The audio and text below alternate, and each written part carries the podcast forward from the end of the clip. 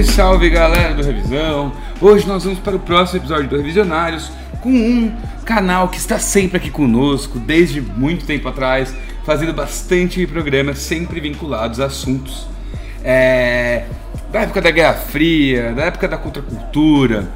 E hoje, na verdade, a gente vai falar de um, de um episódio que pessoalmente me interessa bastante e que é um marco né, desse grande período de tempo que nós conhecemos como a Guerra Fria, o marco final da Guerra Fria, que é a queda do Muro de Berlim.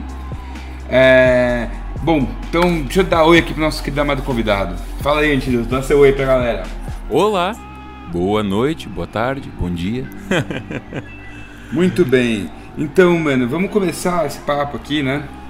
Primeiro, entrando assim, tipo, eu não vivi, né? Eu não cheguei a ver a queda do Muro de Berlim. Você chegou a presenciar esse acontecimento histórico de alguma forma? É, então, eu tinha quatro anos, três, quatro anos quando caiu o muro. Então eu tenho uma lembrança muito, muito uh, uh, nublada, sabe? É, mas eu lembro que algumas coisas muito importantes estavam acontecendo naquele momento, que as pessoas falavam bastante sobre isso, só que as minhas memórias elas se misturam todas, sabe? Porque o fim da União Soviética, é, o impeachment do Collor, a eleição do Collor, perdão, né? A queda do Muro de Berlim foram todas coisas que eu era muito pequeno para processar, né? Então eu misturo tudo, assim, na, nas minhas memórias, né? É, assim, como se fosse um. Eu, eu, eu, assim, eu entendo mais ou menos, porque eu tinha uma idade próxima dessa, eu tinha uns 5 anos. Não, eu tinha. Não, eu sou muito ruim de matemática, né? Eu tinha 7 anos quando teve o atentado do 11 de setembro de 2001. E eu, eu tenho meio que uma ideia geral das coisas que aconteceram e dos debates que aconteciam na época, né? Uhum. E para algumas pessoas é um negócio super cristalizado, né? Sim, sim. Mas eu, eu acho que, assim, diferente do, do atentado do 11 de setembro, acho que o Muro de Berlim é um negócio que ele tem um potencial simbólico muito grande. E de alguma forma, a impressão que eu tenho é que todas as coisas, toda, toda a experiência vivida na, naquele momento, né? Tão único do, do mundo que, que, que, querendo ou não, daquela cidade que é Berlim, que, que experienciou né, o, a, os grandes conflitos do século passado. Então você sim, tem sim. ali a cidade que do Reich, né? Sim. a cidade sim. do nazismo, a cidade que teve uma vivência de comunismo, uma cidade que teve uma convivência de capitalismo, uma cidade que teve tipo espionagem, teve todas essas coisas, né? É, pois e é. Que até hoje você sente muitos reflexos dessas coisas todas que aconteceram lá e, e, e, os discursos, os debates que, que naquela época se desenrolaram ainda não acabaram, ainda estão sendo discutidos até hoje. É, e ah, acontece, acontece uma coisa muito curiosa a respeito de Berlim, que por Berlim ter passado por, por todas essas coisas, é, vamos dizer assim, como os berlinenses assistiram esses episódios todos da primeira fila, sabe? É, eles meio que pegaram para si boa parte do dever de narrar essas histórias, de contar o que aconteceu, sabe? Então, então eles, eles ao mesmo tempo que vivem consequências disso tudo, eles também são uma das principais vozes que a gente vai ouvir quando a gente está tentando entender o que foi que aconteceu ali, sabe? Uhum. Quando, quando você começou, quando você, né, você na condição de historiador, né, quando você começou a estudar esse período, assim, tipo, os, você acha que os debates do período em que você começou a estudar para agora, acerca dos temas todos que que, que né, estavam acontecendo naquele momento, os uhum. debates estavam acontecendo, você acha que como você acha que a nova ordem mundial, assim, os, como você acha que o desenrolar dessa, desses acontecimentos todos, de um ponto de vista de, de historiador, como você acha que tudo isso se constitui como uma parábola do século passado para nós que estamos no século seguinte? Cara, eu acho que essa narrativa tem muitos pontos fraquíssimos, assim, e que, infelizmente, nas grandes narrativas que eu tenho visto, porque assim, né, é, historiador a gente trabalha com coisas mais antigas, né? É, então a minha, a minha visão do que está acontecendo agora, ela obviamente tem limitações, né? Mas assim, eu tenho a impressão que as narrativas que foram feitas dessa parábola do Muro de Berlim e da Guerra Fria, elas são muito cheias de maus entendidos, sabe? Então, eu acho que tem muitas coisas que é importante esclarecer, muitas ideias erradas que é importante esclarecer a respeito da Guerra Fria sabe? E, e essas ideias erradas, elas nem sempre são baseadas em mentiras mas você pode gerar muitas ideias erradas com base em verdades. Só que são verdades muito selecionadas, são verdades muito bem editadas, tá entendendo? E que um estão muito mal feito. Exatamente, estão muito longe de mostrar um retrato fiel daquilo que aconteceu. Sabe? Então, hum. assim, uma das primeiras coisas que muita gente entende errado a respeito da, da Guerra Fria, para começo de conversa, né? É, é, é, é, quais eram os jogadores e por que que eles estavam jogando, sabe? É, então a gente aprende na escola e tudo mais que a Guerra Fria foi um combate entre duas ideologias, ideologia capitalista e ideologia comunista, certo? Isso é um pedaço da verdade, mas isso é um pedaço relativamente pequeno da verdade e vai ter uma historiografia muito grande que vai questionar até que ponto que isso era de fato um conflito de ideologias, sabe? É, você pensa, por exemplo, pensa por exemplo assim, invasão da Baía dos Porcos, certo? Que foi uma tentativa de invasão de Cuba feita pelos Estados Unidos. Tá? Então os, é, os Estados Unidos estavam invadindo em nome da democracia. Só que assim, hum. os, os, vários desses soldados eram negros e eles não tinham direito de votar, não tinham direito de casar com, com, com pessoas brancas, não tinham. Então quer dizer, que democracia. Sim, e, e ao e mesmo aí... tempo, né, paralelamente, enquanto invadia-se a Baía de Porcos, dos Porcos, uhum. subiam mísseis nucleares né, na Itália e na Turquia. Sim, e, mas, mas mesmo ainda, ainda na Baía dos Porcos, do, do outro lado a gente tem Cuba, certo? Uhum. Que era apoiada pela União Soviética, que era a segunda maior potência imperialista da história do planeta Terra. E, uh, e Cuba dizia, tem entrevista do Che Guevara dizendo isso, que a vitória deles na Baía dos Porcos não foi uma vitória contra o imperialismo americano, que foi uma vitória contra o imperialismo. Quer dizer, cara, não, sabe? Não, né? Então, assim, é, então a gente tem de um lado o pessoal lutando pela democracia, mas que é, não é nada democrático em várias instâncias da sua própria, da sua própria terra, e do outro lado o pessoal lutando contra o imperialismo certo? Sendo financiado pela segunda maior potência imperialista da história do planeta. Quer dizer, então, até que ponto dá para dizer que isso é de fato uma batalha de ideologias? É, assim, é, é, eu acho que a questão ela é sempre uma batalha de ideologias no sentido de que ela é uma batalha de discursos, né? Sim. Eu, o, o, o, que me interessa no que você, mais assim nas coisas que você falou é uma ambivalência inata destes discursos, no sentido de que você tem um país que ele é um paladino democracia, mas ao mesmo tempo ele não tem uma democracia plenamente estabelecida no, no quesito racial internamente, né? Uhum. E em outros quesitos também, não em só no racial, né? Sim, mas digo, a título de exemplo. Uhum, uhum. E, e ao mesmo tempo você tem Cuba, né? Você pega, por exemplo, o Fidel Castro, que ele sempre foi, sempre enunciou os discursos do José Martí. Uhum. E o José uhum. Martí dizia que você ter uma independência conquistada com o uso do poder de uma potência imperial é uma revolução pela metade, né? Não, é. não uma revolução no sentido socialista, uma revolução no sentido de uma revolução de independência, uma independência pela metade. Uhum. E ele acabou optando, muito por causa do Che Guevara, é, optando em fazer uma, uma revolução, uma, uma independência pela metade com a outra potência que ele tinha disponível, né? É, mas aí você vê, é, tem alguns, tem alguns maus entendidos a respeito de Cuba também, que, cara, é, o pessoal acredita que o Che e o Fidel eram guerrilheiros comunistas. E não, e os, o, inclusive o Partido Comunista de Cuba era contra eles.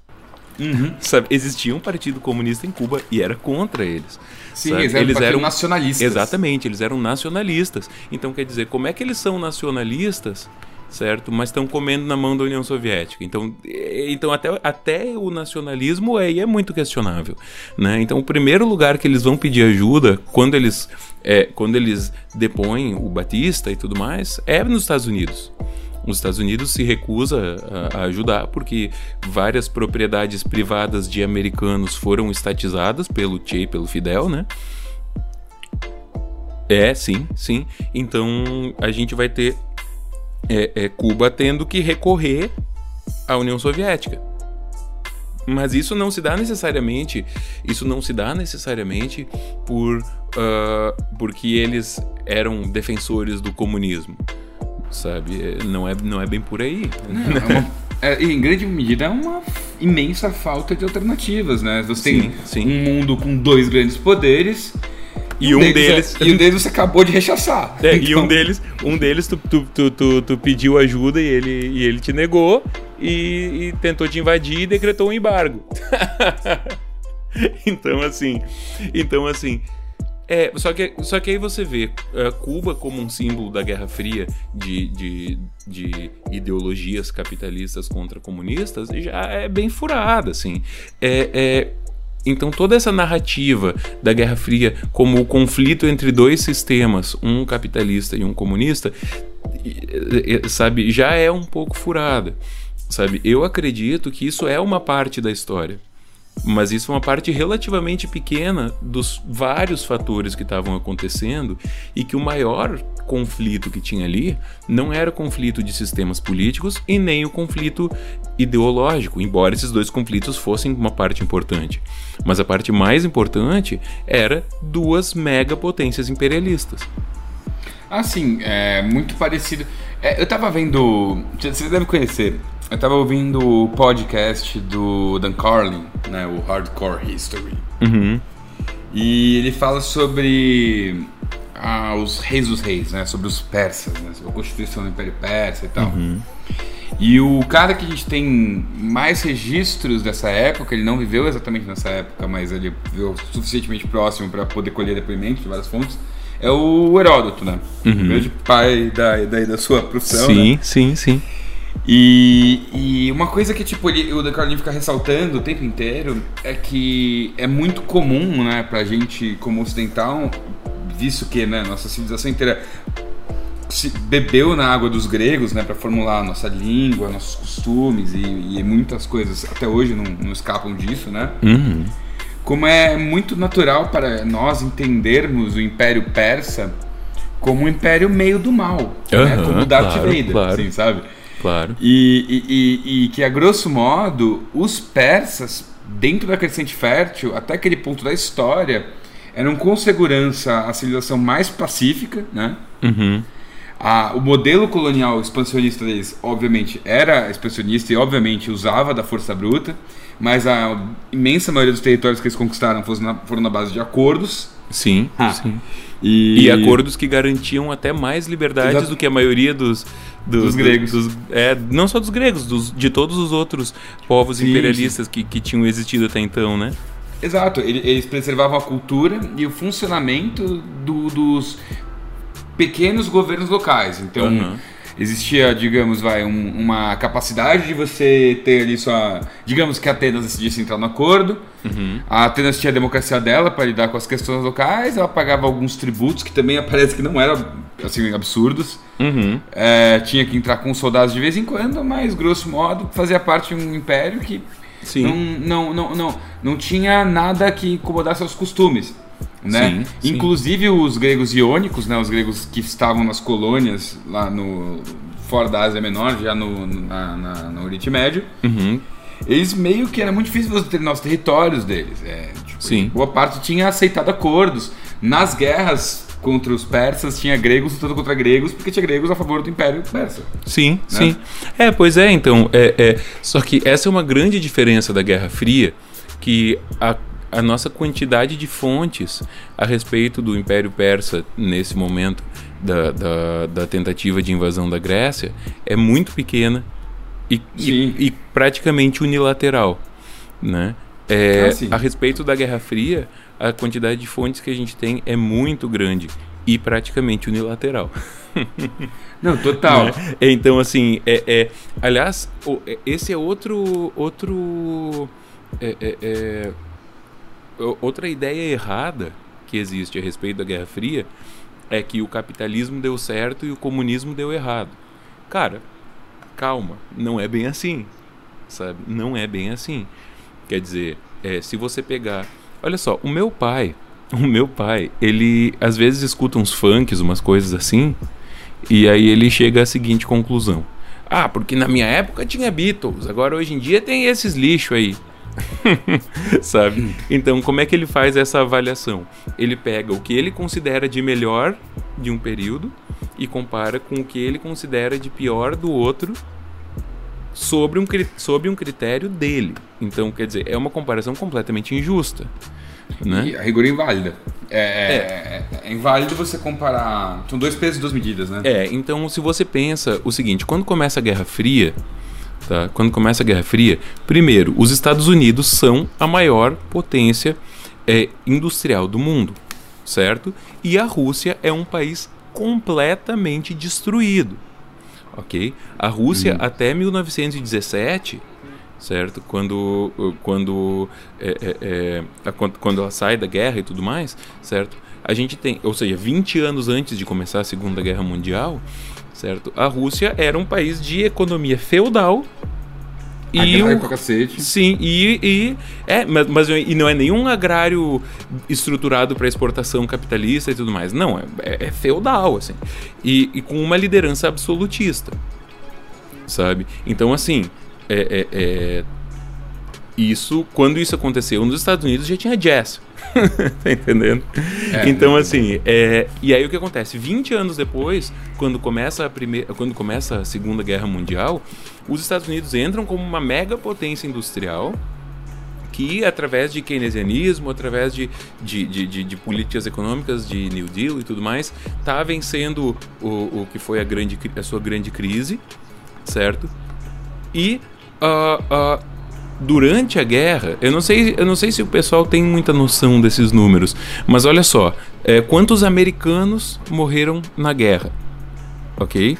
Foram uhum. 420 mil. Ok? Uhum.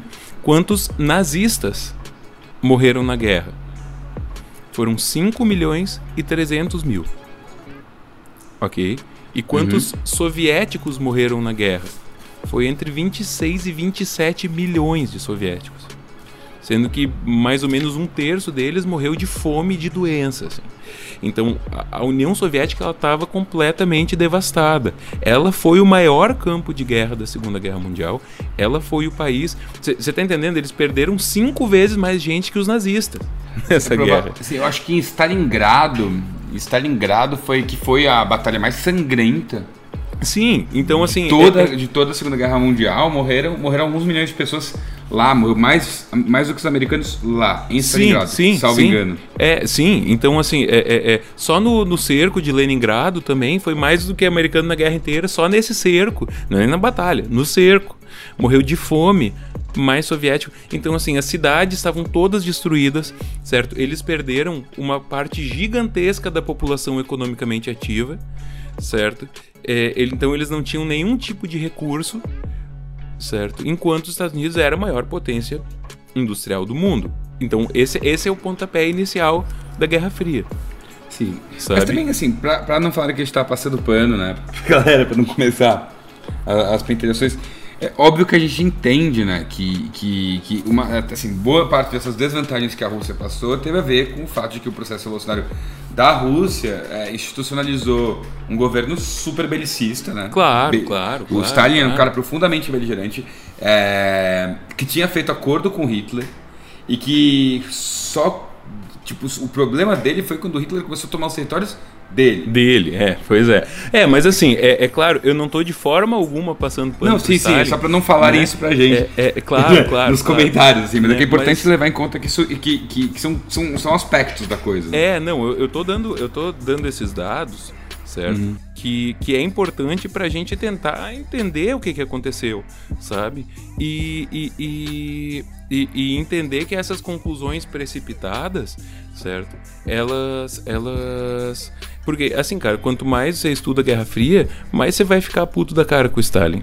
tá entendendo? Mas, mas também essa ideia de que ah, o capitalismo deu certo, o comunismo deu errado, é uma simplificação meio boba, assim.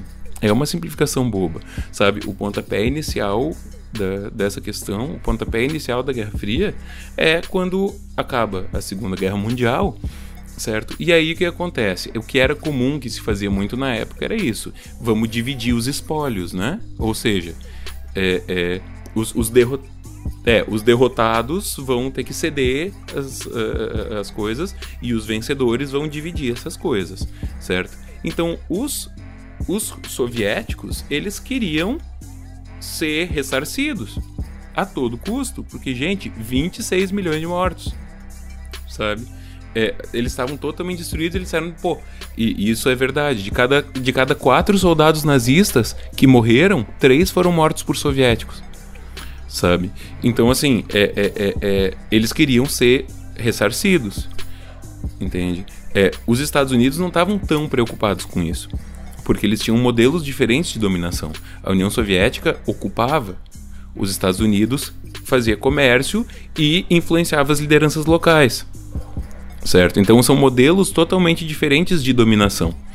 Né? Então a, a, a ideia de que a economia da Alemanha Oriental é, era horrível e a economia da Alemanha Ocidental era boa, porque elas tinham sistemas diferentes, também é uma simplificação meio grosseira. Por quê? Porque a Alemanha Oriental, para os soviéticos, não era tipo um lugar maravilhoso onde nós vamos fazer florescer. Não, era uma compensação de guerra. Eles queriam uh, aquele espaço. Eles odiavam o alemão. 26 milhões de pessoas da, do, do, do, povo deles foi morto por alemão. Eles odiavam o alemão. A Alemanha Oriental, para eles, era uma compensação de guerra. Eles estavam muito mais preocupados em tirar coisas daquilo do que em criar lá um sistema viável. Sabe? Então, ao contrário dos Estados Unidos, que viam ali uma grande vitrine né, do, do capitalismo. Então, o, através do plano Marshall, os Estados Unidos vão investir muita grana na reconstrução da Europa, certo? Então, é, é então vamos dizer o seguinte: os Estados Unidos, os Estados Unidos estavam ajudando a parte ocidental e os russos estavam sugando da parte oriental, entende? é, é, não, dá, não dá pra gente comparar essas duas coisas como se elas estivessem também em pé de igualdade, né? Assim, até porque, grosso modo, pé de igualdade. Então, tipo, você tem ali. O, foi o que você falou, um, pai, um país gigantesco, uma imensa massa né, de, de, de terra desocupada, que é a Rússia, porque é um território imenso que não tem tanta gente. Sim, certo? sim. Você tem a China se recuperando da maior crise econômica da história da China. A China que viria ah, sim, a ser na China morreram uns 20 milhões de pessoas aí, né? É, exato. Assim, a 20 China milhões, que... cara. sim. Lembrando que, tipo, por exemplo, os japoneses, né? Os japoneses bombardearam Pearl Harbor e tal. Uhum. Os japoneses, um pouquinho antes de Pearl Harbor, fizeram um massacre de Nanquim, na China, uhum. que foi uma das maiores barbaridades da história. É, os japoneses ganharam uma guerra contra o Império Russo, também destruíram uhum. o Império Russo um pouco antes. Uhum. Então você tinha uma, a União Soviética, ela era formada por milhares, desculpa, milhares, dezenas de países uhum. que saíam de grandes crises, que sofriam com profundos problemas de desigualdade social, né? Uhum. historicamente formados. E os, o bloco capitalista acabou se constituindo a partir das democracias que já existiam. Sim. Uhum. E, então você não teve o processo constitutivo do, do, do, do dos blocos feitos de forma parecida. Não. Sim. É então, claro, claro. Com, é, assim, então, claro, tipo, na verdade é até impressionante o, o, o, o, a potência militar que os soviéticos alcançaram, né? Uhum. Acho, né? Eu acho que nesse caso, essa corrida tecnológica foi muito inteligente da parte dos russos investirem primeiro no exército, porque a única forma deles é, constituírem a, a competição necessária para enfrentar o bloco capitalista foi eles terem desenvolvido aí, né, um, é, terem desenvolvido um, um poder, poder militar que impedisse os Estados Unidos de, de, de fagocitar eles, né? Uhum. É, mas, mas aí, aí Mas o também. Delta Zero aí era vem, muito diferente. é, É, aí é vem muito as contradições do socialismo soviético, né? Quer dizer, Uhum. o socialismo, a, a- a grande raiz do socialismo é o empoderamento e o bem viver da classe trabalhadora, né? E, e aí tu tinha, aí tu tinha grandes fomes acontecendo, um monte de gente morrendo de fome enquanto eles estavam investindo na corrida bélica e na corrida espacial, né? Então, assim, de novo, pro pessoal não achar que a gente tá passando pano, pro, né? É, é, assim, é, é- é- é- são, são incoerências, né? Quer, quer dizer, assim, é claro que, claro que investir em ciência, em tecnologia é, muito legal, sabe? Agora, fazer tanta, tanta, tanta, tanta, tanta bomba e tanto, tanto, tanto, tanto míssil e mandar o cachorro pro espaço. Enquanto tem literalmente milhões de pessoas morrendo de fome, opa, assim, né? Você pode até defender isso, só não chama de socialismo. É, então, e, Né? e- e- e- e existe também uma questão do funcionamento da praxis pública na, na União Soviética, que ela não era, a rigor, uma praxis muito inclusiva, né? Sim, sim. É uma questão do ponto de vista étnico, né? Então, digamos, é, assim, é- é, eu não sei se, se, se tem a ver com a forma que o, que, que, que, que o mundo estava vivendo as coisas naquele período, mas a gente teve do lado soviético uns caras muito criminosos né, que apareceram aí Sim. e, e- e que até hoje se torna difícil você ver um debate a respeito do, do- de socialismos, né? Feito com, vamos colocar assim, com um enriquecimento retórico efetivo, Uhum. porque ficou muito fácil falar que simplesmente o, o socialismo trouxe uma série de atrocidades, porque a União Soviética trouxe uma série de atrocidades. Sim, Você teve sim. Pol Pots. Sim, sim, sim, pois então, é. Então é muito complicado, porque para cada Ho Chi Minh tinha um Pol Pot. Então, Sim, sim, pois é. e, e- e isso torna tudo muito complicado. Óbvio, assim, não existem mocinhos na história, né? Então, É, quando, você, é. quando você conversa do, do, do- do Fidel Castro, Fidel Castro, tipo, teve paredão. Mas Sim, Fidel é. Castro viu o país dele sendo transformado em um puteiro dos norte-americanos depois de, tipo, ser ac- acordado que as relações comerciais e diplomáticas de Cuba com os Estados Unidos seriam de tal forma por um acordo feito por americanos em Washington, no qual não participou nenhum cubano. Sim, sim. E que, e que na época fez uma série, teve uma série de decorrências econômicas para a ilha de Cuba que tava te- tipo ferrando a vida dos caras. Então, Sim, mas então, isso é uma coisa que eu acho bem interessante mesmo, cara, de a gente pensar, que é o seguinte, é, não é do- um- um conflito entre duas pessoas, é um conflito entre dois blocos gigantescos e que tem um monte de gente totalmente diferente em cada um desses dois blocos, né? Então, então, mesmo dentro dos Estados Unidos, que é um dos países do bloco capitalista, também vai ter um, um monte de conflitos internos e várias pessoas com várias ideias diferentes, sabe? Então, é, é, por exemplo, a questão do rollback e do containment, né? Que é o seguinte, é, é, é os americanos eles tinham muito medo de um negócio chamado domino effect, tipo efeito dominó, que é o seguinte: se um país caísse para o comunismo, os outros iam todos caindo juntos, que nem um efeito dominó. Né? Então eles, eles tinham muito medo disso. Então, como é que eles iam fazer para impedir que isso acontecesse? E aí tinha duas, do- dois discursos. Tinha a ideia do containment, que era o seguinte: nós vamos. A- qualquer pessoa, qualquer estado que estiver sendo invadido por comunistas, a gente vai ajudar a defender. Certo? E tem o rollback, que é nós vamos atacar e tomar territórios comunistas. São duas coisas diferentes. Né? Então, a- a- a- dentro dos Estados Unidos, tinha muita briga, muita disputa, muito conflito, por exemplo, por conta dessas duas diferentes estratégias, né? Então, assim, nós vamos, nós vamos invadir a Coreia do Norte, sabe? Ou nós vamos só impedir que eles invadam a Coreia do Sul, sabe? Então, então assim, é, o norte já está já tá ocupado. O que, que nós vamos fazer? Vamos defender eles? Ou não, vamos botar uma linha imaginária aqui e dividir. Só que um monte de gente era contra isso. Né? Então, é- é- é, a Guerra da Coreia é um, é um exemplo bem grande disso, que a gente tem ah, ah, ah, o presidente e o principal general do exército, cada um dos dois com uma ideia completamente diferente do que teria que ser feita, né? O general MacArthur, né? Então, é, é, é, é, é então a gente é outra generalização tola que, que a gente corre muito risco de fazer, né? Mas que é pegar esses blocos gigantes e cheios de complexidades e cheios de diferenças internas e colocar eles como se eles fossem uma coisa só e como se eles fossem o representante de um sistema ou representante de uma ideologia. E não é. Né? A gente sabe que não é.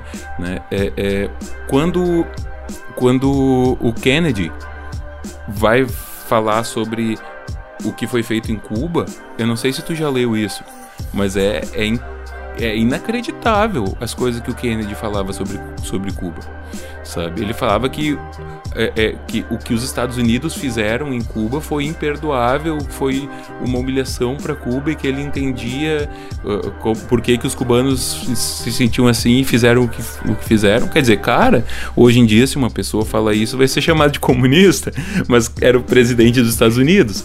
Sim. Sabe? E, é, é, é, é o mesmo Kennedy. Estados Unidos, na mesma época, um pouquinho depois, né, do, do que os Estados Unidos também fez, que foi trazer ditaduras militares para a América Latina inteira. É, foi, foi durante, vamos dizer assim, porque o Batista, que era o ditador de Cuba antes da, da, tomada do Fidel, já era, já comia na mão dos americanos, né? É, é, pode falar palavrão nesse podcast? Cara, literalmente, infelizmente, é, quando, eu, quando eu escrevo os roteiros, eu consigo moderar meu, meu palavrório, né? mas, mas, mas, eu, eu fui, eu fui criado numa família que falta um caralho por minuto. E, e, então, infelizmente, quando, quando eu colo o podcast, porque, é, mesmo sendo educacional, todos eles no Spotify estão como explicit content, de tanto palavrão que falo. então tá. Mas é, é, Eu vou falar em inglês para suavizar um pouco, né? Mas era uma frase comum e que, que, que foi dita mesmo e que depois foi expandida para outros casos, mas que era This guy is a, is a motherfucker, but he's our motherfucker né? É, então, os americanos iam lá e apoiavam um cara que eles sabiam que era um grandíssimo de um filho da puta, mas, mas que pelo menos estava defendendo o deles, né? Que é, é, o caso do apartheid, por exemplo, né? É, é, é, é, tem muitos países da ONU que se negaram a boicotar a África do Sul durante o apartheid, certo? Porque hum. o, o, o governo do apartheid era contra o comunismo. Sim. Né? E, então... não, e, e, e, até hoje, na verdade, parte do, da guerra cultural que foi feita né, durante o período do Apartheid é, ressoa, né? A demonização do Mandela como um monstro comunista. Sim, o, ato, sim. o ato contra o comunismo, que foi o que gerou o massacre de Sofia Town. Uhum. Uhum. É, isso tudo até hoje, tipo, a gente fez aí um vídeo bastante longo sobre Mandela, tá, tá na descrição, galera. Tem o Fidel Castro também. A gente fez um, o, no, é, é, é, os comentários, né? A galera falando, pô, esse cara aí foi um, foi um genocida, né? Um nazista negro. Ai, meu Deus. Juro, não. Por quê? Porque existe essa, essa, essa guerra informacional que aconteceu, né? E mas as pessoas esquecem que, que assim, sem exagero algum, né, a origem do, do apartheid é justamente a mesma origem eugenista do nazismo. Sim, sim. É, eram governos amigos, em sim. muitos sentidos. E que, cara, só, só quando foi absolutamente insuportável você manter uma relação diplomática com, com eles, porque foram radicalizando na medida em que o mundo começou a ter que lidar com um pouco mais de transparência em algumas questões. Uhum. Que, que, que, puderam, né? E, e, outra coisa, quando você vê quando, quando o Mandela ele entra, né? quando, ele, quando o Mandela é, finalmente vira presidente, o mundo inteiro, né? Aplaudindo e ele com um governo que inclusive foi criticado internamente por ser excessivamente moderado. Sim, com certeza, com certeza. Né? Tanto até que a, a, a, desigualdade social na África do Sul se mantém como uma das maiores do mundo, né? Então, Exato. Então, pô, que, que, que, que tipo de comunista, né? É. Não, comunista pra caramba, mano. É, mas enfim. É, é, é, então eu acho, eu acho muito legal a gente a gente pensar nas complexidades que existem aí, né? Então o pessoal enche a boca para falar um monte de coisas como ah, o capitalismo deu certo, o comunismo deu errado, sabe? isso é uma simplificação tola. Até porque nada deu certo. Nem o capitalismo, nem o é, socialismo, é. nem o monarquismo. Grosso modo, nenhum governo deu certo. É, tipo, claro. na condição de um governo. Ah, você teve versões de governos que deram mais ou menos certo. Sim. Dá pra falar que um socialismo de um Tito deu certo. É, pois é. Para aquele lugar, naquele contexto histórico. Os Estados Unidos é o que é porque teve uma revolução liberal nele que fez com que ele se tornasse a, a, a democracia mais antiga do mundo. Sim, teve períodos bons, teve períodos ruins. Tipo, eu acho que as pessoas também, assim, é mais fácil você entender o mundo entre sucessos e derrotas, né? Uhum. Mas, cara, o é, que, só, que é, é, é, muito mais fácil entender o mundo assim. Só é errado. Exato. assim, tem só é, só é errado. É, infelizmente, o mundo ele é irritantemente complexo. É um saco isso. É, eu entendo. É, eu não queria como, que fosse como seria difícil. bom, né, se tivesse simplesmente uma coisa certa em dizer isso aqui e acabou, né? Só que não é bem assim.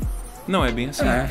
É, é, é, a- o- o que é certo é uma coisa, o que é absolutamente certo e que você deseja e que é isso que vai funcionar é uma coisa que está sempre lá no horizonte. É, a única certeza que a gente tem é a morte. É, pois é, pois é. Da- dali pra frente. Quer dizer, dali- dos outros, dali- a minha eu não, não tenho muita certeza, não. Enfim. É... É, é, então eu vou, te, eu vou te fazer questionar se a única certeza que a gente tem é a morte. É, você concorda comigo que só pode morrer o que está vivo, não é? Certo? Você assistiu o Sexto Sentido? Então, então o- o- vamos dizer assim, tem um personagem muito importante desse filme que não pode morrer. Verdade. Porque ele já está morto. E talvez você esteja na mesma condição que ele. Então, se você acha que a única certeza é a morte, então vou te dizer, cara, nem essa certeza você não tem. Porque talvez você não esteja vivo.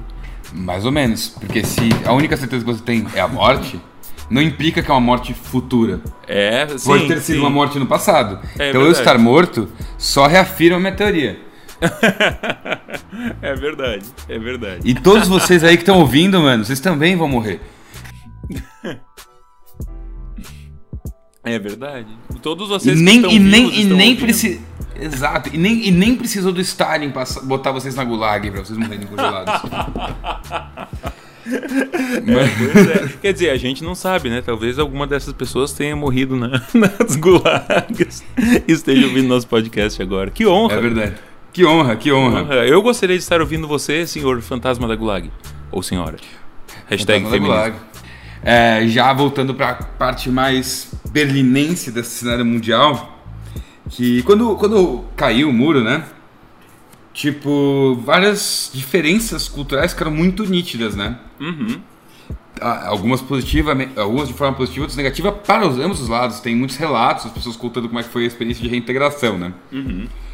E um artigo que eu tava lendo, eu não terminei de lê-lo, né? Que foi recomendação de um amigo meu que é historiador também. Foi sobre como, para a Alemanha, você tem problemas seríssimos de empregos e de populações operárias que foram derivativas dessa união brusca de dois, duas formas de governo, né? Uhum. Porque, porque não é que acabou, caiu o muro de Berlim, o muro de Berlim caiu antes de anunciarem que era para ele cair, né? as pessoas Aham, literalmente aham. destruíram o muro de Berlim, a história, a história atropelou a decisão governamental. É, cara, tipo, tudo foi para um modelo de governo. Um modelo de governo que tinha um poder de gerência voltado para esse sistema econômico capitalista. E não sabia muito o que fazer com aquele Estado estruturado de uma forma completamente, Uhum. Completamente diferente. sim. É. E, e, e, e, assim, isso é uma coisa muito doida, porque o muro, ele era ao mesmo tempo uma barreira concreta e abstrata. Né? Ele era uma barreira física e ele também era uma barreira simbólica. Né? Ele era uma barreira econômica, mas também era uma barreira cultural. Né?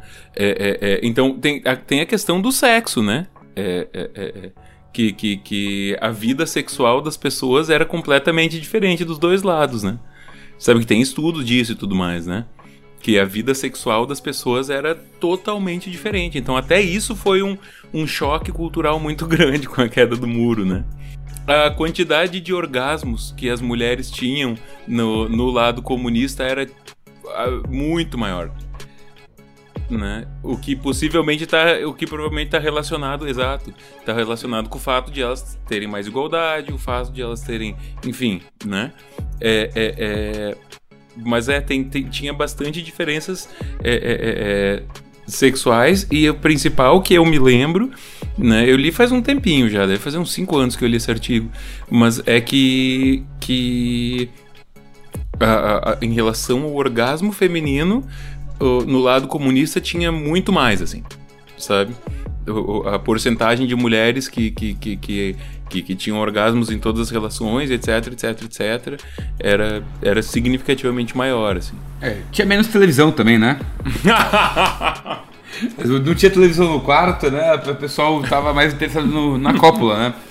Não, mas o... tem uma coisa que eles falam nesse artigo também. Eu vou, eu vou tentar achar esse artigo para te mandar. Me manda, ó, galera. Tá linkado aqui na descrição. E, e, e, esse negócio psicossocial, assim, é bem interessante. Porque é, é. é, é, é eu tinha visto algo disso aí também. É, mas tem, tem. É porque eles tinham menos acesso a. Menos acesso a espaços públicos também, sabe?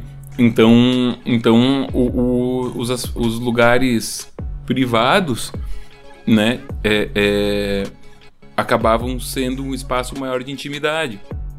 Mas eu tenho que. Eu não, nem vou falar muito mais, porque faz tempo que eu li e eu teria que reler para poder falar um pouco mais a respeito. Mas é, é, é, uma, é, é uma coisa muito interessante, né? Porque a gente vê que essas coisas estão todas relacionadas. Assim, não que você tenha que ser socialista para gozar, tá, gente? mas é. é... Não, mas aí, então, cara, eu ia dizer a respeito disso, de ser uma barreira simbólica, ao mesmo tempo que era uma barreira é, concreta, né? É... Isso refletiu muito na arte, né, cara? É, é, é, quantas coisas, quantas coisas, se tu pegassem grandes nomes da, da arte uh, da Europa desse período, pensa em Pink Floyd, David Bowie, Paul McCartney, todos eles fizeram música sobre o muro, cara.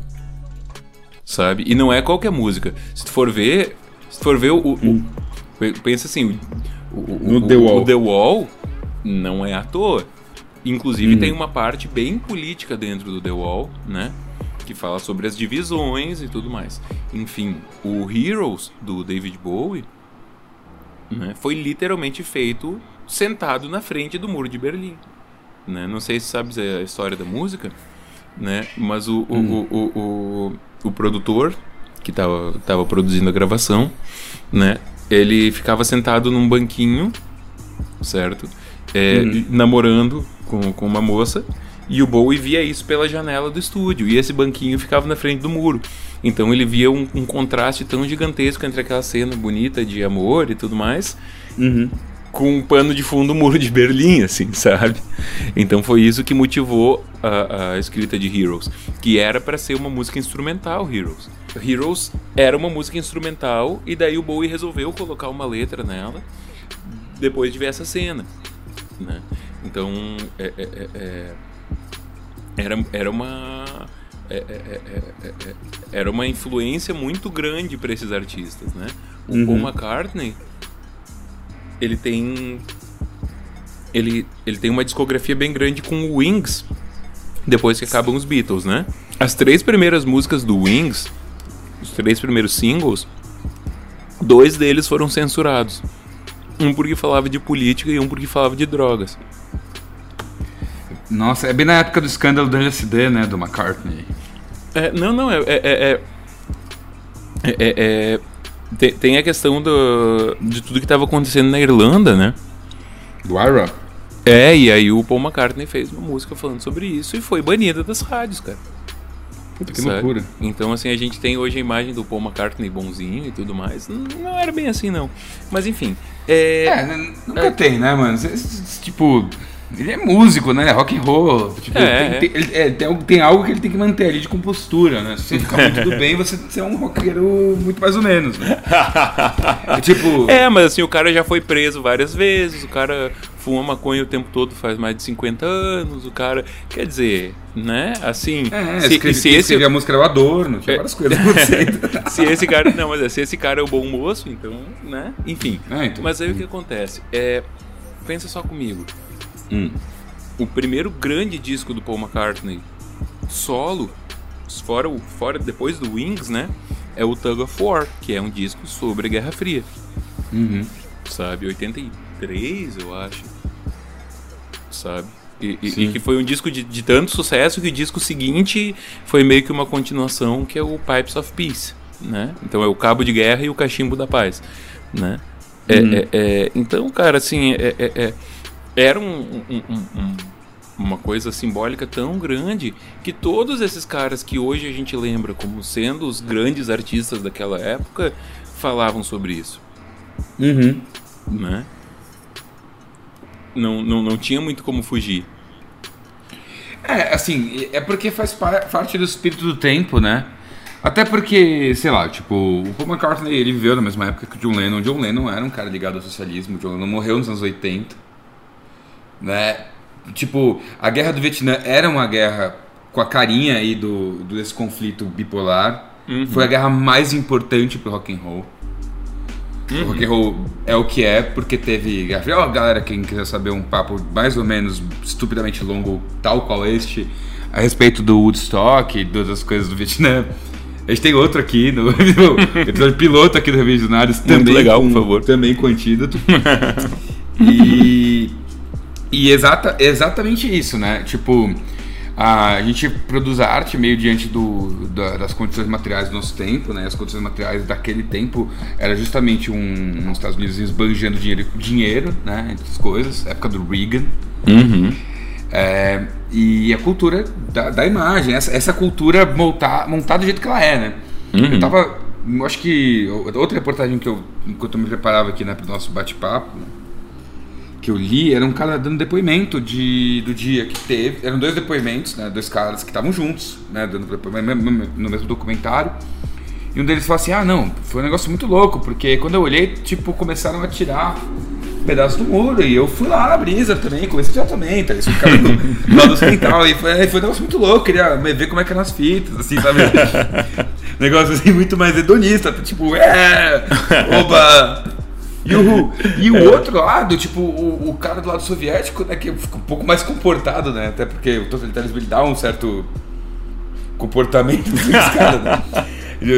Quem tem cu tem medo, né? É, é, ele, ele olhou assim a queda e, e, aí ele tava contando, porque a primeira experiência que ele teve, assim, que ele lembra, foi ele sair, né? E ver, ele viu uma, umas propagandas, assim, eu acho que viu um programa de televisão de Miss Universo o de Miss uhum. Berlim, Berlim Ocidental, né? Uhum. E ele falou que ele ficou muito horrorizado. Ficou muito horrorizado. Ele falou: Nossa, mano, será que a gente também vai começar a fazer isso? será que a gente também vai começar a, tipo, fazer competições uhum. tão epidérmicas assim? É, é porque, tipo, é porque a gente naturaliza certas coisas, é, né? Mas a experiência é, de humanidade deles era muito diferente. É, então... que é você vender o corpo, né? Uhum. A, a, imagem e o corpo de uma forma tão pública, né? Porque você uhum. deve lembrar da, daquela, do, do Bauman, que ele fala assim, ah, um dado momento, né? A mulher fala, ah, meu marido, sei lá, de brocha, uma merda assim, num programa de TV. Uhum. ele fala, ah, bom, muito bem, então agora agora, é, né? Entrou pra a espaço privado, o que era privado agora entrou na Ágora. Agora é uhum. público, uhum. o que era privativo. E, uhum. e, isso é um negócio muito louco, né? Essa noção de, da transparência como uma ética, né? que, que, que é maluquice, assim. Assim, na minha opinião, né? Inclusive, tipo, a ideia de você não poder se reservar determinadas coisas. E que para eles, para um povo que estava sob o regime socialista soviético, devia ser um contraste assombroso, assim. Muito, muito. Eu acho que devia é. ser uma coisa muito, muito um, um, choque cultural muito grande. É, pois é, cara, mas é, é, é, é, quando você faz uma viagem muito longa, às vezes você tem mais baque cultural na volta do que na ida, né? Uhum. É, é, é, eu imagino, imagino as pessoas que, que saíram da, da, da Berlim Ocidental para Oriental e ficaram lá durante vinte e tantos anos e depois voltaram. Né? É, é, é imagina o, o, baque que essas pessoas tiveram. É, é, cara, assim, é, a gente naturaliza muitas coisas a, a, a, determinado ponto que a gente esquece que essas coisas existem. Uhum. Né? aliás, é isso que, que o Marx, por exemplo, vai chamar de ideologia. Né? Uhum. Então, o que, que acontece? É, é, tem várias coisas que a gente esquece que elas existem. A gente sabe que elas existem, mas a gente esquece ou a gente não dá o, o devido peso. E quando vem Sim. uma pessoa de fora e chega e vê aquilo, uou! É um impacto muito grande. né? É, é, a questão da propaganda mesmo, assim, ó, é, é, se uma pessoa de, vamos dizer, 100 anos atrás acordasse hoje em dia, eu acho que a primeira coisa que a pessoa ia reparar é: meu Deus, para onde eu olho tem propaganda.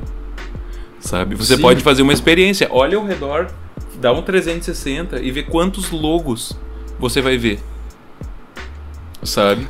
Sim, então, é, a... você, hoje em dia você paga para não ver propaganda é, nos é. seus objetos. É, não, mas você paga, mas coisas. você paga para fazer propaganda, né?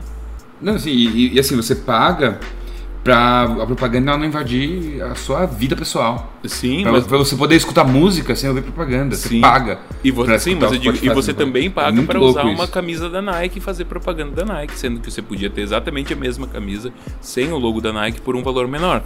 Né? É, então, assim, é, é, é um negócio que tá tão. A gente tá tão mergulhado nisso, sabe? Que a uhum. gente não consegue mais perceber que isso existe. Agora, eu acredito que é, é, é na Alemanha uh, Oriental deve, deveria ser muito menos, certo? Porque até hoje países do leste europeu e tudo mais são um pouco menos assim, né? Então, é, então a marca que eles usam é Adidas. É. Aí, pelo menos nos filmes, né? Sim. Todo terrorista soviético tem um, um conjunto Adidas vermelho, você não sabe disso. Fundamental aí, dress é. code do, do eslavo. É, mas então, imagina, cara, como que isso deve ter sido.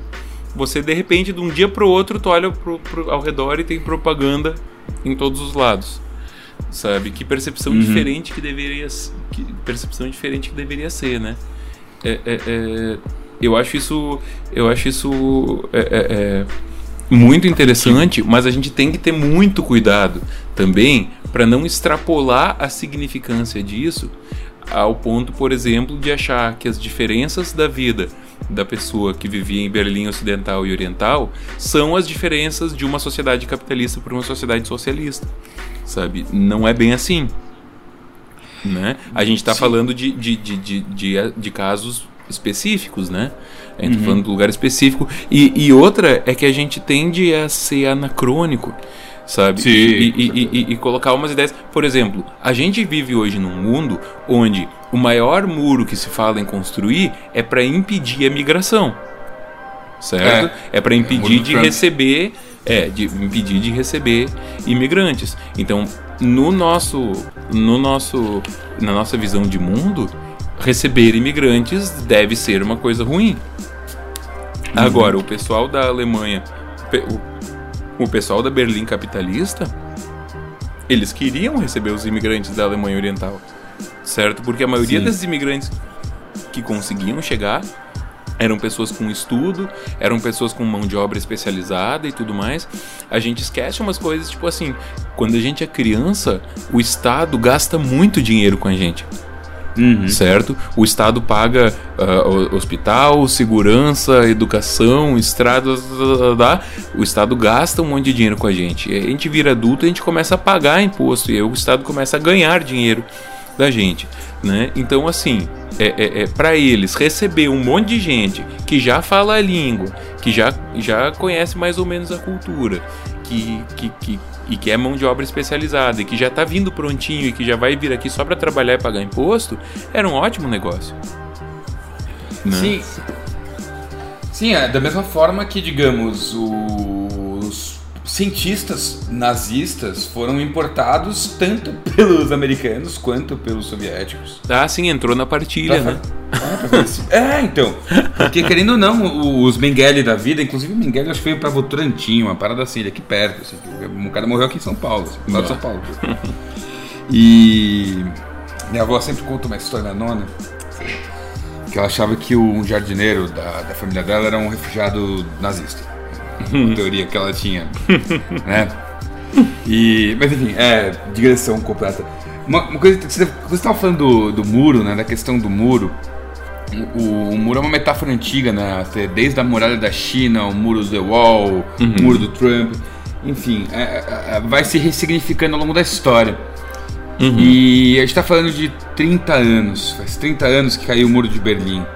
Caralho, é, é assombroso a, como determinadas características dos populistas à direita de hoje me lembram comportamentos dos do, do, dos, do, de pessoas como Stalin. Tipo, uhum, uhum. dos, grandes, dos grandes líderes soviéticos, né? Uhum. Por exemplo, por exemplo, vai. Vamos pegar o exemplo mais fácil que é o Trump. O Trump querer fazer um muro para não haver mistura, o Trump querer fechar a economia e o Trump querer embargar a China. E investir é, em bomba atômica? Investir em bomba atômica é precisamente as políticas externas que o Stalin fez. É, não é muito diferente. A cortina de ter... ferro é a Cambridge Analytica. É, a Cambridge Analytica. É. É, coisa é, muito é, louca. É, então, olha, olha o, o, o, o conflito na sua tecnologia e tal é bem diferente, mas o conflito na sua essência é um, um, uma guerra de informação. Né? Talvez não tenhamos superado ainda é? É, a Guerra Fria. Talvez a Guerra Fria nunca tenha acabado, ela só tenha mudado os players dela, né? Mas Alguns assim, players. cara, assim, tem, tem algumas coisas que de fato mudaram muito. Porque pensa aqui comigo. Uhum. É, quando você tinha uma bipolaridade, os dois lados precisavam muito mostrar serviço. Uhum. Entende? É, quando acaba a Guerra Fria e vem toda essa história de é, é, otimismo, agora as coisas vão melhorar, agora as coisas vão dar certo, nós estamos vivendo um mundo novo, vamos deixar essa, essa polarização para trás e tudo mais. É, é, é, é, uma das consequências é que assim tem toda aquela história do, do, do Fukuyama, do fim da história, né? De que os, os uhum. conflitos os conflitos ideológicos agora não têm mais lugar, porque ficou claro que o capitalismo venceu e tudo mais. Só que a partir daí, o capitalismo ele vai é, é, se tornar muito mais selvagem, certo? Porque hum. ele não tem competição, sabe? É, é, é, então, assim, é, por isso os anos 90 são os anos em que uh, o, as ideias neoliberais de, de dar tudo para o capitalismo, sabe? É, vão ser tão fortes, certo? E, e se isso causar e se isso causar desigualdade, causou. Se isso causar é, problemas, causou. Então foi. É, eu sei que tem muita gente que, que, que defende e tudo mais, mas assim, se você para e olha os números, olha os dados do que que isso causou, a desigualdade aumentou muito. Uhum. Sabe? É, é, isso, isso é meio difícil de, de, de questionar. E sabe? de digerir também. Oi? Porque, sim, tem coisas que são mais difíceis, eu acho, para a própria, própria, retórica capitalista é, se entender bem. Uhum. Ah, eu acho assim, a ideia do o capitalismo e a democracia, eles conseguem coexistir bem, assim. Tipo, há, um, há tipos de democracia, né? No sentido de que existem sociais, existem lugares sociais democratas, existem países mais capitalistas selvagens, mas grosso modo países democratas tiveram desenvolvimentos capitalistas mais interessantes, né? Até, até, até, até acontecer a China. A China é meio fora da curva. Uhum. Mas a impressão que eu tenho agora é as, essas novas direitas com comportamentos totalitários que são capitalistas. Eu acho que isso, isso é um lembrete aos retóricos que diziam que apenas os socialismos eram né, totalitários. Nossa, de forma alguma, né? De, o, cara, não, o cara que é brasileiro, o cara que é brasileiro e diz que os socialismos é que são totalitários, esquece que no país dele nunca teve, teve socialismo. Nunca teve socialismo e teve vários governos totalitários. É, eu acho assim, a gente tem a, a, a, cada alguns anos pelo menos um governinho assim, um pouco totalitário tem. É muito impressionante é. isso. Não, assim, mas, mas, mas é, é, é, quero dizer, é, de novo, aí as pessoas estão fazendo com, com, com, com, os, com os sistemas políticos a mesma hum. coisa que o meu pai faz com a música. Lembra que eu falei lá no começo? Sim. Ele sim. pega um péssimo exemplo de um e o melhor exemplo do outro, aí ele analisa esses exemplos do ponto de vista dele, tá entendendo? Sim. E chega à sua conclusão. Agora, beleza, você vai falar de capitalismo, você não pode só falar do capitalismo que deu certo. Entende? Você vai falar de capitalismo? Beleza, então vamos falar dos, dos vários países uh, uh, sul-africanos que apostaram no. Sul-africanos. Dos vários países africanos que apostaram no neoliberalismo e ficaram terrivelmente zoados. sabe? Sim. Tem que falar também, sabe? É, e, é, é, e é. também tem, e também botar as, botar as coisas nos lugares devidos. Por exemplo, se você falar assim, ah, porra, os Estados Unidos é capitalista, Cuba é comunista, compara os dois, vê quem tá melhor. Pô, uma comparação um pouco injusta. Um pouco? é, Pegou uma ilha, uma ilha pequenininha ali. Pra Cuba. É, pô, é uma ilha muito pequena que, tipo, foi colônia três, três vezes seguidas. Tem 20, tem 20 anos que Cuba está mais ou menos livre. Né? É. E digo, livre de controles imperiais, né? Uhum. É, e Cuba não tem colônias para tirar dinheiro, nem uhum. tem parceiros comerciais desproporcionalmente colocados, uhum. como é o caso dos Estados Unidos. Pô, os Estados Unidos têm, um, tem uma economia super boa, que tem várias crises. Dos países muito desenvolvidos é o pior para se viver. Uhum. E, e os Estados Unidos não faz quase nada das coisas que de fato ele consome. É, claro. E, e, vem de comunicação, vem de tecnologia, mas vem de tecnologia que é feita em Taiwan. Sim, sim. É, é e, grosso e, modo. é bom a gente lembrar, é bom a gente lembrar de algumas coisas, como por Está exemplo, mundo, né? é, o americano, o americano médio, o americano médio paga em, e paga assim duas vezes e meia a quantidade de imposto que um brasileiro paga. Um pouco mais até. Hum, então o seguinte, é a quantidade de imposto em relação ao PIB que o Brasil cobra é maior. Uhum. Mas a quantidade de dinheiro disponível que tem é muito menor. Então, quando você vai falar em coisas como educação, por exemplo, sabe? É, é, é assim, a quantidade de dinheiro que você tem investir investir para educação por pessoa nos Estados Unidos é muito maior, sabe? Então, esse tipo de comparação é um tipo de comparação que também é, ela é meio furada. Né? A é, gente, é, ela é furada, ela é retórica e ela é pouquíssimo inteligente, né? É, então a gente tem que, a gente tem que analisar a, a, as realidades dentro das suas próprias realidades, sabe? E, e, e, e, não tentar isolar uma característica que foi super simplificada e fazer toda a sua leitura em torno dessa característica sabe? É, é, de novo, você pode fazer isso, só tem um pequeno porém que você tá errado, assim, né? É, é, você vai pegar uma coisa ultra complexa e analisar como se ela fosse simples, você pode, mas o preço que você paga é não, não, não, não se encontrar com a verdade, né? Sim, e, e o, preço, o preço, na verdade, assim, a gente paga muitos preços por muitas coisas, assim. Eu acho que outro preço dos anacronismos, dos anacronismos das comparações desproporcionais, né? Eu vou dar um exemplo bem bobo, tá? Uhum.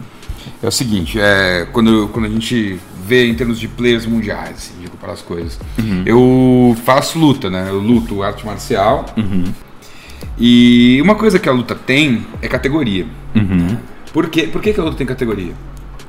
Porque você bota o melhor lutador de Muay Thai do mundo, ele provavelmente vai ser um tailandês de 1,50m. Uhum. Se você bota esse tailandês de 1,50m para lutar contra um cara que tem 1,95m e faz kickboxing, virtualmente o mesmo esporte, com pequenas alterações na, na, na, no tipo do treino, uhum. pouco, pouco provável que o melhor lutador do mundo ganhe. Sim. As pessoas elas vêm de situações sociais diferentes, os países também. Uhum. Ah, não, não, sociais, fisiológicas, estruturais, assim, a fauna e a flora dos países é diferente, as formações culturais, ideológicas, tudo é muito diferente. Uhum. Toda vez que você tenta fazer uma simplificação e trabalhar numa analogia, é, você acaba perdendo o poder de, de, de dar chance da defesa para os funcionamentos que, esses países tentaram. É, claro. Claro. Um, um, socia um socialismo na Ucrânia pode ou não funcionar e pode ou não funcionar de forma muito diferente. Ah, Sim. Por exemplo, a gente pode pegar, por exemplo, a China. A China pode, a gente pode falar que ela é ou que ela não é, é comunista, já foi comunista, agora é um capitalismo e, como diz o nosso é, nosso presidente, né, em, recentemente falou, né, que ele não considera a China capitalista, é comunista, né? Uhum. Porque, porque depois dele ter folgado com a China, ele na condição de poodle, a China na condição de Rottweiler, fez com que ele se abaixasse. Como muita gente tipo, tinha me falado com você, tem colegas meus são formação de internacionalistas, tinham me falado que ia ter que fazer isso.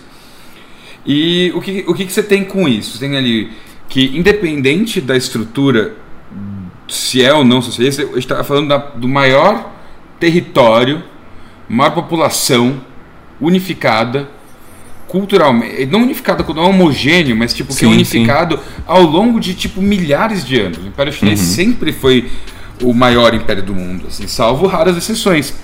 Tem teóricos e historiadores, não sei se você provavelmente deve conhecer melhor que eu, que dizem, que é a teoria do, do sinocentrismo, né? Uhum. Que dizem que inclusive a, o imperialismo europeu e as guerras mundiais só foram possíveis porque naquele momento, na China, existia um vácuo de poder que fez com que a China não tivesse tão poderosa quanto sempre esteve.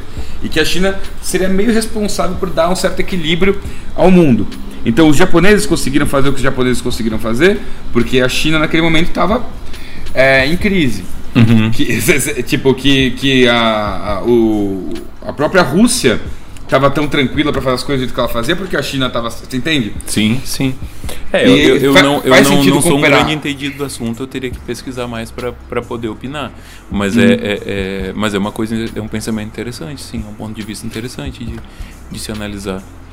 Mas é isso, enfim, eu, dei uma digredida, eu quis dizer o seguinte, assim, as experiências de estados maiores ou estados menores não funcionam como imperativos. Assim, ah, é claro, é claro. Pequeno, o Estado então... tem que ser grande, é, é meio estúpido, porque um Estado tem muitos exemplos concretos de Estados pequenos, encolhidos, com pouquíssima coisa social, que funcionam super bem, e uma série de exemplos de estados mega inchados com imposto pra caramba, seja, que funcionam super bem e também o inverso é verdadeiro. Você tem estados com um pouco muito pequenos, muito colhidos que não funcionam e estados super inchados que não funcionam. É, mas aí, aí eu vou te dizer o seguinte: se você classificar os países por IDH, certo? E, e você é, é, pegar os 10 maiores IDH e os 10 menores IDH, certo? E, e, e estudar qual que é a carga tributária desses países, a média dos 10 maiores IDH, uhum. certo? Vai ter uma carga tributária que é mais que o dobro do que os 10 menores IDH. Não, sim. Sabe? Então, então, assim, é, é, é, é, a gente, de novo, a gente cai naquela simplificação, tipo, ah, o, o comunismo, o socialismo deu errado. Tá, mas se o capitalismo liberal deu certo, por que, que os 10 países com maior IDH do mundo têm uma média de carga tributária de quase 40%? Opa, então também não é bem assim. De novo, eu não estou dizendo, olha que legal como o comunismo deu certo, longe de mim. Não é isso que eu quero dizer. O que eu quero dizer é, é justamente isso, que a gente volta na, na, naquele, naquele momento que é um conflito de narrativas, né?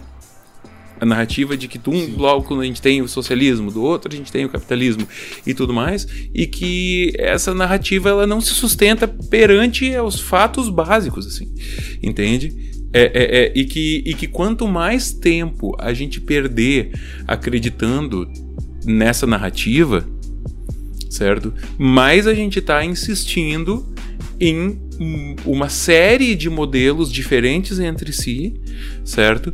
Que não, não permitem que a gente se desenvolva. Porque é o seguinte, cara, é, independente da doença que você tiver, se você não tiver um diagnóstico adequado, vai ser muito difícil você fazer um tratamento adequado, sabe? É, é você se prender a essa narrativa capitalismo versus comunismo, certo? E se prender a essas, a essas ideias. Eu não estou querendo de forma alguma também dizer, ah, não, nem de esquerda nem de direita. Não é isso, certo? Eu, aliás, eu acho que esse papo de nem esquerda nem direita é, é, é um papo muito furado sabe? É, eu acho que é um papo muito furado. Agora, o que eu, o que eu quero dizer é que não dá para você super simplificar as coisas e adotar uma dessas narrativas que não se sustenta perante os fatos. Quer dizer, a, a, a ideia de que o capitalismo liberal venceu e que a social-democracia é o caminho que venceu e é o caminho que vai seguir, do Francis Fukuyama, sabe? Um grande crítico dessa teoria é o Francis Fukuyama. Quer dizer, nem ele concorda mais com o que ele escreveu naquela época certo? É, é, é, é então, assim, é, naquele momento teve um afã muito grande de agora as coisas vão dar certo, a gente vai deixar o velho para trás e adotar o novo, e, né? E, e, e, tem muita gente que, que, que, ainda não saiu disso, sabe? É, e para alguns de nós, para alguns de nós ainda é 1982, sabe? Como diria o, o David Bowie. É, então, acontece que a, o muro caiu, mas a ficha não, né? é, pois é. Então, assim, é, é, é, é eu acho que eu, eu acho que a gente a gente aprender com o muro de Berlim, certo? É, tem um sentido muito mais saudável é, esperando a gente do que a gente simplesmente dizer: olha só, houve esse conflito e daí o conflito acabou. Que é a narrativa geral que as pessoas têm do Muro de Berlim como símbolo do final da Guerra Fria e de um conflito que acabou. Não, não acabou o conflito. Sabe? As pessoas acham que elas conseguem determinar de alguma forma o espírito do tempo delas, eu acho que não, a gente, a gente faz parte, a gente não tem perspectiva pra falar isso. É claro. É possível que daqui a 300 anos as pessoas estudem esse período todo que vai de 1800 até 2200 e fale, é, bom, essa época aí foi uma época com seu papapi papapá, que é o tipo de governo, assim, que é uhum. uma terceira forma de governo que tem porra nenhuma a ver com capitalismo, nem com socialismo. É, claro. É, sabe? Tipo, parece um papo meio. Tipo, sei lá, a gente vai ter esses tipos de governo guardados aí na nossa história, como no mesmo lugar como relíquias, o feudalismo. Né? É, vai estar tá junto com o feudalismo, vai estar tá junto com a teocracia persa. Uhum, sabe? Sim, a sim. Protodemocracia grega. É claro. E, e agora, a única forma, a única forma de a gente conseguir fazer isso certo? A única forma de a gente conseguir é, é, é, é, superar os limites que essa narrativa nos impôs, certo? É a gente confrontar essa narrativa, certo? A gente botar ela à prova perante a realidade. Então, assim, é, é, é, é quando você está falando de, de, Quando você está, por exemplo, com um liberal dizendo que a, a, a democracia liberal é o, o, o, o sistema que vai dar mais certo, certo? Tem que confrontar essas pessoas com a realidade de que os países mais desenvolvidos do mundo cobram imposto pra caramba. Quando você pega, quando você pega uma pessoa, certo, que tá, que tá é, é, defendendo cegamente que, que é, é, é que, que, existe aquele modelo X de socialismo, porque aquele modelo X é o que vai dar certo. A gente ainda não deu certo como sociedade porque aquele modelo X, certo? Essa pessoa tem que também ser confrontada com a realidade de que não é essa sociedade que a gente vive. É, que nem a galera do imposto que fala que imposto é roubo. É, é, pois é. existem, a, existem, a, existem retóricas que ainda não encontraram seu lugar no mundo, no mundo concreto, no mundo de, de carne e osso, né? na realidade objetiva das coisas, do, do, espaço histórico, né, material. É, claro, claro. E aí a gente vai ter, e aí a gente vai ter é, é, é, é, essa necessidade de confronto, de fazer perguntas. E aí, cara, eu vou voltar de novo é, numa coisa que eu acabo sempre voltando, que é o papel dos historiadores e historiadoras certo?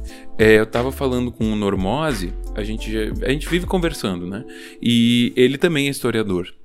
E nos nossos papos, uma coisa que sempre acaba voltando é: nosso maior dever é fazer perguntas.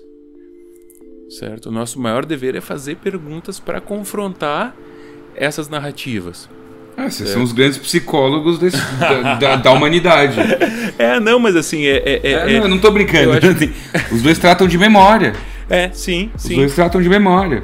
Mas eu, mas eu acho que é, é, é importante a gente fazer essas perguntas, certo? E confrontar, é, botar à prova essas narrativas. Então, assim, é, vamos aprender com o Muro de Berlim? Vamos, mas vamos aprender com o Muro de Berlim. Não vamos usar o Muro de Berlim para achar um jeito de encaixar ele numa narrativa que a gente já tem e só seguir adiante, certo? Então, assim, é, é, é, é não vamos fazer essas, bo essas é, boçalidades de querer dizer, ah, olha como Berlim Oriental era desenvolvida, era, era subdesenvolvida e Ocidental era super desenvolvida, então quer dizer que um sistema é melhor que o outro, sabe? Não, isso é uma super simplificação. Aí você não está aprendendo com o que aconteceu. Aí você está tentando distorcer o que aconteceu para que se encaixe na, no buraquinho da sua narrativa, entende? É, é, então vamos, vamos usar isso, vamos aprender com os fatos disso, vamos olhar para isso com profundidade, vamos olhar para em que contexto que isso foi feito, em que contexto que essas duas Berlins foram tratadas pelos blocos das quais elas faziam parte né? Sim. É, é, é, e, e, todo esse tipo de coisa. Exato, e também as pessoas elas têm que saber o que elas preferem, né? Claro. Se elas, preferem, se elas preferem iPhone ou orgasmo. é. Ou os dois. Ou os dois. É, não, iPhone ou orgasmo. É, não, mas então, o iPhone vibra, né? Enfim. É. Não, é, cara, mas. É, eu sou, eu sou uma pessoa vulgar, é muito fácil pra mim fazer esse tipo de, de, de, de, de digressão, sinto muito continuar raciocinando. Mas então, eu acho que essa é uma boa nota pra gente, pra gente é, encerrar por enquanto essa discussão. Quer dizer o seguinte: vamos aprender com o Muro de Berlim? Vamos. Então vamos entender qual que era a, a condição desse, dessas Alemanhas divididas perante os seus blocos Vamos entender quais eram as condições dos blocos quando houve essa divisão. Vamos entender quais eram os interesses. E, e, sabe? Isso que, isso que eu quero dizer. É, é, eu fui muito criticado já na minha vida por uma coisa e, e, eu teimosamente continuo insistindo nessa uma coisa, que é o seguinte: é, eu acho que a filosofia ela pode servir como uma caixa de ferramentas, ok? É, que a gente, a gente pode usar os nossos conhecimentos, entende? A gente não, não, não pode só uh, contemplar eles, a gente pode usar eles, eles podem ser parte da nossa vida, eles podem ser úteis, né? É, é, então, assim, vamos usar, vamos usar essa história, vamos usar essas narrativas que aconteceram, certo? Para ampliar nossa capacidade de ver isso. Vamos instrumentalizar isso não para fazer com que isso sirva a nossa narrativa, certo? Mas, mas para botar em xeque as nossas narrativas. Sim, certo? usar esse aparato incrível. A gente tem, tipo, muitos anos de civilização, a gente tem desde desde o do taoísmo ao, mano, ao Platão, ao Kant. Tem um monte de, de ferramentas interessantes para você tentar cunhar uma visão de mundo rica, né? uhum. né? Tipo, uhum. multifacetada e você fica se, se pegando em pormenores. É, não, não, não sei por que exatamente, assim, eu nunca, é, eu, eu, nunca fui muito engolido em narrativas pontuais, assim, eu nunca tentei encontrar uma ótica do mundo que respondesse essas perguntas para mim, né, eu fui um pouco mais cético, mas eu também nunca entendi qual é o problema de tê-las, né, tem narrativas uhum. boas no mundo, Uhum. E tem narrativas muito úteis. É muito mais útil para o mundo alguém que está disposto a, a, a, arriscar de forma não totalmente radical a mudar o mundo do que alguém que está disposto a esperar o mundo que mude. Uhum. Certo? Sim. Então, mesmo os caras que estão tentando de forma até às vezes agressiva, de, digo, e isso de fato eu me refiro tanto para a esquerda quanto para direita, eu, eu acho que é importante esse exercício de, de tentar alterar o mundo, né? Usar as ferramentas para forjar um mundo melhor. Uhum. É importante. É importante você estar tá disposto a entender que às vezes você estava errado depois disso. É, cara. E eu, eu, é, vou, é eu vou dar um exemplo bem, bem claro. Um exemplo que eu vivi tremendamente, tá? É 2013, o Brasil tem os maiores protestos em muito tempo, ok? E é meio que o sentido unificador desses projetos, desses protestos, era mudança. Eram uns protestos meio sem cara, assim, eram uns protestos meio sem, sem um ponto claro de por que, que eles estavam acontecendo. Né? Não tinha uma pauta muito bem definida. Mas o que meio que todo mundo ali, ou uma, uma parte muito significativa do que aquelas pessoas estavam pedindo era mudança certo? E aí a gente teve as eleições, certo?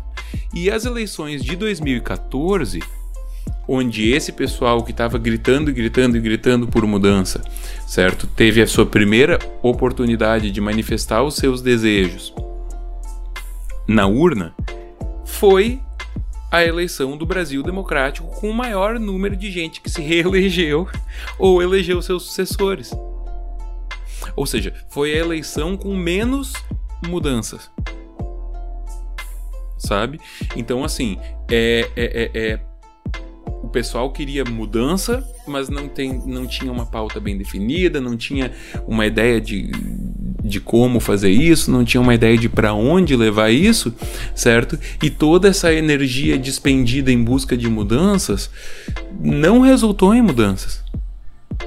Sabe? É, é, é, é no, no, no, sentido prático da, da eleição. Né? É, é, então, então, assim, é, é, é eu acho, eu, eu acho que se a gente tem essa caixa de ferramentas à nossa disposição, sabe, a gente tem que usar essas ferramentas para entender melhor a realidade e não usar a realidade para reforçar essas ferramentas, entende? Então é, é, é, é, então o cara, sei lá, o cara é marxista, que ótimo, acho muito legal, certo? Agora é, é, é, é, é muito fácil você super simplificar é, é, é, essa, essa narrativa do, final da Guerra Fria para colocar dentro de uma leitura marxista. Assim como é muito fácil você fazer isso para botar numa, numa onda neoliberal. Sabe? É, é, se você não usar essas, te essas teorias como ferramentas para entender, você você é, é, simplesmente vai continuar jogando tudo dentro do mesmo saco de compreensões que você tem né? E acabou. E é isso. E, e, você não vai progredir a sua visão nunca, né? Então não tem nenhum problema com ser marxista. Não tem nenhum problema com ser liberal. Eu discordo do liberal. mas, mas não tem nenhum problema com ser liberal. Tá. não, mas assim, é, é, é, eu discordo, mas tudo bem, a gente pode discordar, né? Agora, é, é, é, é a gente tem que fazer essas perguntas, a gente tem que questionar e a gente tem que questionar a si mesmo, né? É, é a gente olhar para toda essa história da queda do muro de Berlim e com toda essa esperança, agora as coisas vão melhorar, agora as coisas vão mudar, agora a gente vai ter um mundo unido. Aí a gente tem uma década de 90 em que a desigualdade se acentua na maior parte dos países, tem um monte de guerra que acontece, tá entendendo? é, é, é, é é, é, a, a, utopia de que agora a democracia liberal é a forma dominante, agora tudo vai dar certo. No fim das contas, alguns dos lugares em que mais deu certo foram os lugares menos liberais, mas que também não foram pessoas que compraram a, a, a ideia do, do socialismo soviético certo? Então os lugares que deram certo foram lugares que não compraram nenhuma dessas duas narrativas, né? Totalmente, né? É, é... E, e a, gente, a gente tentar é, é, entender que nesse momento que a gente vive agora, certo? A gente, a única forma de a gente não ser escravo da nossa narrativa é a gente colocando ela em xeque, a gente colocando ela em questão. O que não quer dizer que não tem que ter posição. Claro que você tem, você deve ter posição, mas você também tem que saber questionar a sua posição.